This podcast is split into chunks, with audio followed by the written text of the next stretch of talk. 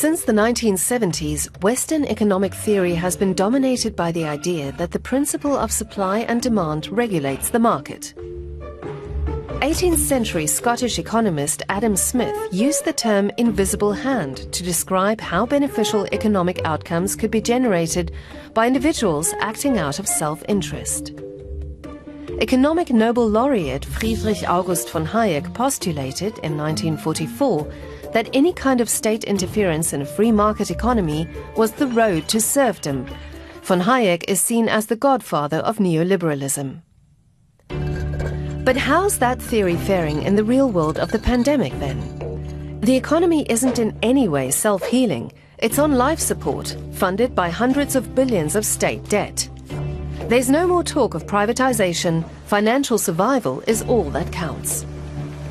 Supply chains have been devastated as borders were closed or travel restricted.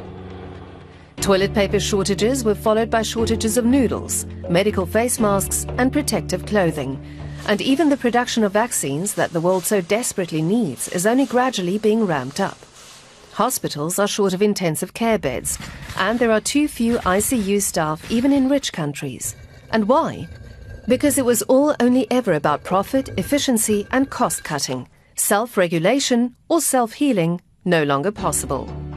The coronavirus has also exacerbated inequality worldwide Within nine months, the world's 1,000 richest billionaires recouped the losses they made as a result of the pandemic. The world's poorest will need over a decade to return to pre pandemic levels.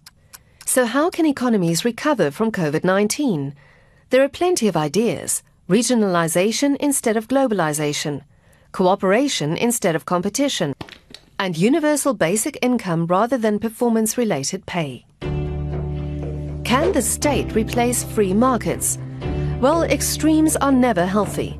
Competition does work with things like shoes, champagne, or luxury watches, but not so much when it comes to universal healthcare. It takes a healthy balance between state and market, like the dualism of yin and yang, the best medicine for sick economies.